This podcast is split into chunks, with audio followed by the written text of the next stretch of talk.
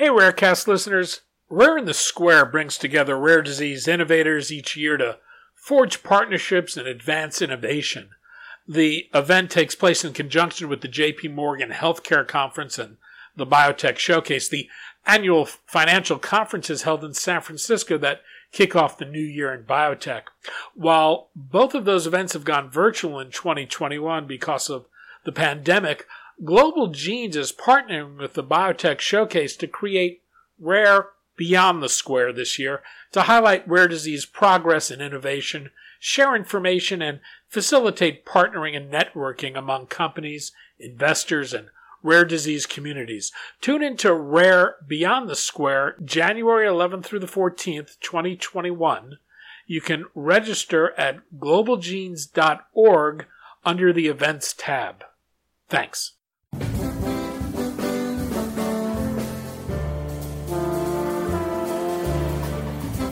I'm Daniel Levine, and this is Rarecast.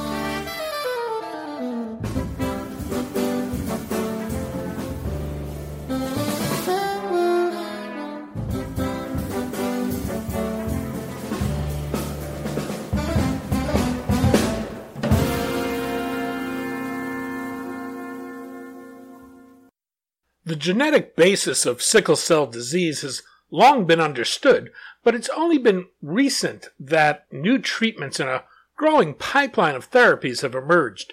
The inherited blood disorder causes red blood cells to become crescent shaped, which restricts the flow in blood vessels and limits oxygen delivery to the body's tissue, leading to severe pain and organ damage. At the end of 2019, Global Blood Therapeutics won accelerated approval for Oxbryta, the first FDA approved therapy that directly inhibits sickle hemoglobin polymerization, the root cause of sickle cell disease. We spoke to Ted Love, president and CEO of Global Blood Therapeutics, about the changing landscape of sickle cell disease, Oxbryta, and the company's pipeline behind that, and how the company is approaching the global need for the drug given the higher prevalence of the disease in certain parts of the world. Ted, thanks for joining us. It's a pleasure to join you, Dan. It's always a pleasure. We're going to talk about sickle cell disease, global blood therapeutics, and its effort to bring new treatments to sickle cell and other blood disorders. Let's start with sickle cell disease, though. For listeners not familiar with the condition, what is it? Sickle cell is a relatively rare uh, disease. We call it an orphan disease. Um, affects about 100,000 people in the United States, uh, largely composed of people in the African American community. And the reason why is because it is a genetic disorder, so it's passed on through your genes. And the reason it's predominant in African American is because it's a genetic defect which actually protects you from malaria.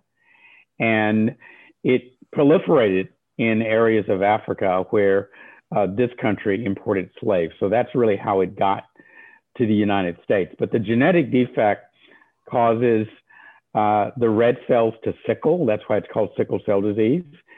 That also destroys the red cells and it makes people anemic. And unfortunately, people get pain crises and they die about 30 years earlier than people normally die, primarily because they cannot adequately oxygenate the tissues in their body. So it's a rare but devastating disease. It's a condition that really can impact quality of life and, and long term health. There, as you mentioned, awful painful episodes associated with the condition. What's it like to live with sickle cell, and what are the long term consequences? Well, it's a devastating disease. I mean, people are born with this disease. Um, in this country, we've become relatively good at treating the disease um, um, symptomatically. Uh, we've had one disease modifying therapy called hydroxyurea that we use uh, in kids, but kids don't grow normally uh, because of the chronic anemia. Uh, kids are at risk of stroke um, many kids have silent ischemic injury to their brain, which affects their cognitive function. Um, and they can have overt strokes, which obviously affects their neurological function. So it's it's a dev- devastating disease, and of course, all of this organ injury catches up with people. So the average person lives to be in their late 30s uh, to early 40s. And it's a genetic condition. It's considered rare in the United States, but what does the affected population for the condition look like globally? Well, again, as I said, uh, Dan, it, it, it, it really proliferated in parts of the world where malaria was present. And so you find it to be very common in uh, the African, sub Sahara, uh, India, places like that. Countries like Nigeria, uh, which is obviously a much smaller country than the United States, uh, has upwards of four to five million people uh, with this disease. Countries I, like Ghana will have more than a million people. I, I, take it there's also a population in the Middle East and, and people of Spanish descent. Is that correct? That is absolutely correct. In fact, one of the uh, things that we announced recently is a, a business partnership with a company in the Gulf Coast region. There are about 100,000 patients in Saudi Arabia. So we are committed to trying to help patients around the world. Obviously, we're starting in the US, but we are making actions very quickly to make our therapy available around the world. The genetic underpinnings of this condition have, have long been understood, but it's only recently that we've seen a rich pipeline of therapies to treat the condition. What's happened to drive the industry interest in addressing sickle cell? Well, unfortunately, I think many of us have concluded that there was probably a racial overtone uh, to all of this. We, we, we did not invest in understanding sickle cell disease uh, through the NIH uh, like we've invested in less common diseases like cystic fibrosis. Our industry, uh, again, did not invest in finding solutions to this problem uh, like we've invested in uh, cystic fibrosis and other relatively rare diseases that do not predominate in the Black community. The great news, Dan, is that that is changing, and GBT is a big part of driving that change. And I actually think we can uh, essentially pharmacologically cure this disease. Uh, we are off to a brilliant start with our first uh, therapy, but it will take more. And we're committed to to making more therapies, and other companies have also come into uh, the mix. So, so things look brighter. I hope in the future for for sickle cell. Well, let, us talk about that therapy. Last year, you won approval for Oxbryta, the first medicine to target the root cause of the disease. What is it, and how does it work?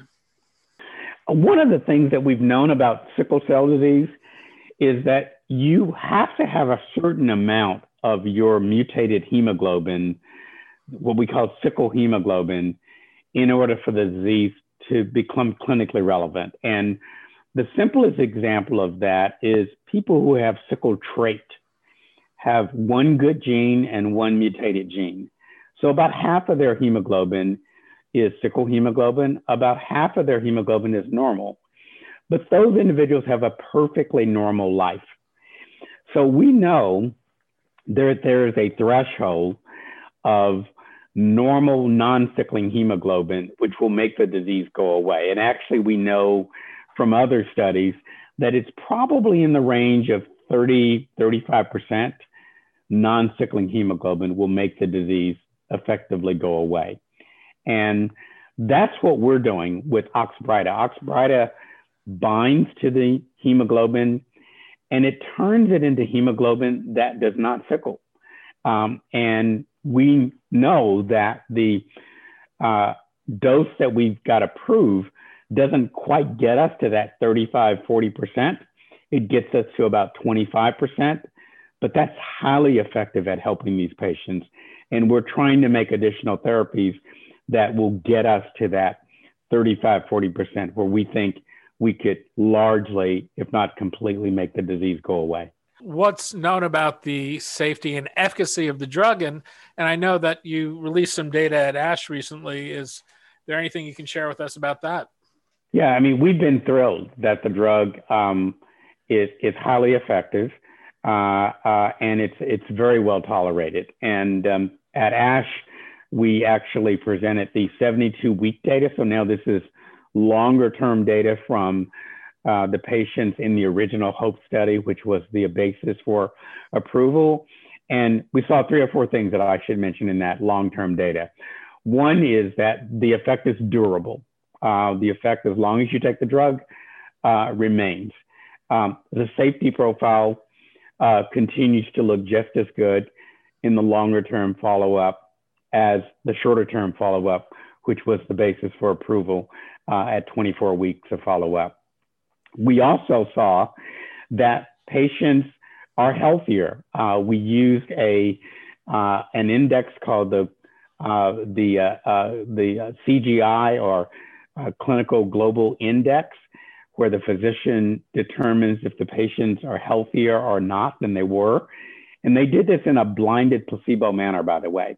And what they demonstrated is that 70% of the patients, 75% of the patients were better. Uh, and they did this in, again, a blinded way. Uh, so the drug works, the patients feel better, the patients are healthier. Um, we could not be happier with that. And we're beginning to see this now in real world data from physicians that are using the drug in the US and documenting their cases. So we're very pleased with what the drug has done. We're not uh, there yet, uh, but I think we're off to a great start to help patients. You spoke a little bit about uh, your collaboration in the Middle East, but given that this is a disease that affects populations well beyond the United States, is is there any global strategy you're taking? There, there is, there is, Dan. And so part of the global strategy are these relationships like the one that we formed in uh, the GCC or Saudi effects of which uh, Saudi Arabia is part. Um, we plan to form a similar relationship uh, to cover South America. And we will probably do some additional relationships that will cover countries like Turkey uh, and Lebanon, where the disease is also uh, uh, significantly prevalent. So, so we plan to have business relationships to cover it. And then there are other areas where we have not quite figured it all out, uh, but we are working very hard to form collaborations, possibly with organizations like the Gates Foundation, uh, possibly with other companies to make the drug available in Africa, in Nigeria, Ghana, places around the world where we know the capacity to pay will be low, but the need, the moral need for the drug is high. So we're working uh, on multiple strategies uh, and we're going to be successful because it's critical that we make this available to everyone. Well, as you alluded, you've got a pipeline behind this. Oh, this includes a, a, monoclonal antibody that's in preclinical development to treat vaso-occlusive crises. This is caused by sickle cell when the cells clump together and create a, an obstruction in tiny vessels. This is where a lot of the painful episodes come from. What's the need you're addressing here? So, this is, as you said, Dan, a molecule uh, that blocks the uh, adhesion or the sticking together of red cells and white cells in the vessels, which lead to these painful crises in sickle cell patients that we call vaso-occlusive crisis. And we know because there is an existing therapy which blocks uh, a target which we call p-selectin uh, that mediates the sticking together of cells that works. It decreases those crises. That drug is given intravenously every month. And we have come up with a drug that could be given three times less frequently. So, four times a year as opposed to 12 times a year. We've also generated a lot of interesting data that suggests our drug could be more potent because it really binds to this target p-selectin perhaps better. Uh, and so not only could it be more convenient for the patient, much more convenient for the patient, but it might actually even provide additional efficacy. So we are actually going into phase three, the last stages of clinical development next year. And we're also going to do uh, a second study in addition to this chronic uh, infusion four times a year. We're going to do a separate study where patients will receive one dose uh, directed at keeping them from being readmitted to the hospital after a crisis. About half, half the patients in the United States admitted for a crisis are readmitted, half are readmitted within 90 days. So we think we can drive that down significantly, which would save resources for the health system, and it would obviously be of great benefit to these patients. You've also entered a collaboration with Syros Pharmaceuticals using its gene control platform to develop an experimental therapy that's intended to induce fetal hemoglobin. This is potentially a functional cure for sickle cell and beta thalassemia. What's the thinking here? It, it, it's all about driving down the hemoglobin, which can polymerize. So, as I said, Oxbryta on average is turning about 25% of the hemoglobin into non sickling hemoglobin um, not quite to that target of 35%. But what if we could give you another molecule which turned on your fetal hemoglobin and created 10% of your hemoglobin being fetal hemoglobin? Well, you could add those two together 25% plus 10%, and now you've hit that magical number of 35% non sickling hemoglobin, and that could be curative. So these approaches could be used uh, in combination. And we also think that maybe we could make either of these approaches get to 35% on their own and be curative. So we're working on all of these angles uh, to make sure that we can get to what we think will be a functional cure. And, and fetal hemoglobin, is this something that the body shuts off after birth? That's exactly right. So fetal hemoglobin is the hemoglobin that we live on when we're in utero. And after birth, uh, we normally turn that hemoglobin off and we begin to live on adult hemoglobin. And in the case of sickle cell patients, um, the adult hemoglobin is sickle hemoglobin. So by turning on that fetal hemoglobin, it doesn't have the defect, so it doesn't polymerize. So if you could generate 35% fetal hemoglobin, the disease would go away.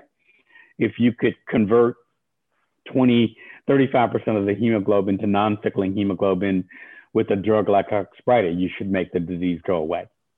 And what's the path forward for this therapy? And is there some point where GBT will take over development? So uh, that's exactly right. So right now it is a partnership, uh, and it's early stage. Um, but if we identify a candidate that we would take into the clinic, uh, GBT would lead uh, and fund that effort, of course. Uh, we also have already announced recently that we have a follow on molecule to Oxbryta, which we think can also modify 35, 40% of the hemoglobin safely. And we'll be taking that molecule into the clinic next year as well. So we're making great progress on all of these pathways um, uh, to really try to drive to this level of non-sickling hemoglobin, which makes the disease go away.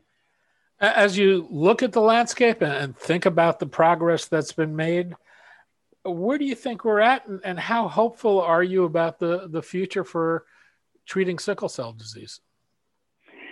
I'm very hopeful uh, because, uh, as you said in the beginning, the fundamental science to tell us how to cure this disease has existed for a long time we have just not invested in it. So now we are investing in gene therapy, which is uh, an attempt to insert a gene um, that would make hemoglobin, which is non sickling. And that data has been encouraging, suggesting that we are uh, uh, creating a cure. Now, this is a big procedure, uh, which is why we're focused on doing this with pills. But I think no matter how you get there, if you can generate about 35%, 40% non sickling hemoglobin, the disease should go away. We've also heard a lot about CRISPR, which is trying to go in again and genetically modify your cells to turn on hemoglobin F again, trying to drive the hemoglobin F to be 40% of your hemoglobin. and that should make the disease go away. So all of these approaches are coming together, and they really are telling a story that if you can get there, you can make the disease uh, significantly, if not completely, go away. Ted Love, President and CEO of Global Blood Therapeutics. Ted, thanks so much for your time today. It was a pleasure. Thank you.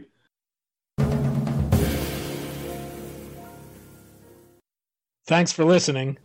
For more information about rare disease and to connect to the rare disease community, go to globalgenes.org. To keep up on the latest news and trends affecting the rare disease community, be sure to visit raredaily.org. You can subscribe to the Rarecast RSS feed through raredaily.org or through SoundCloud, iTunes, Stitcher, or your preferred podcast manager. The Rarecast is produced for Global Genes by the Levine Media Group. You can also find our podcast, The Bio Report, on these popular podcast sites. Our theme music is composed by Jonah Levine and performed by the Jonah Levine Collective. We'd love to hear from you. Drop us a note at danny at levinemediagroup.com.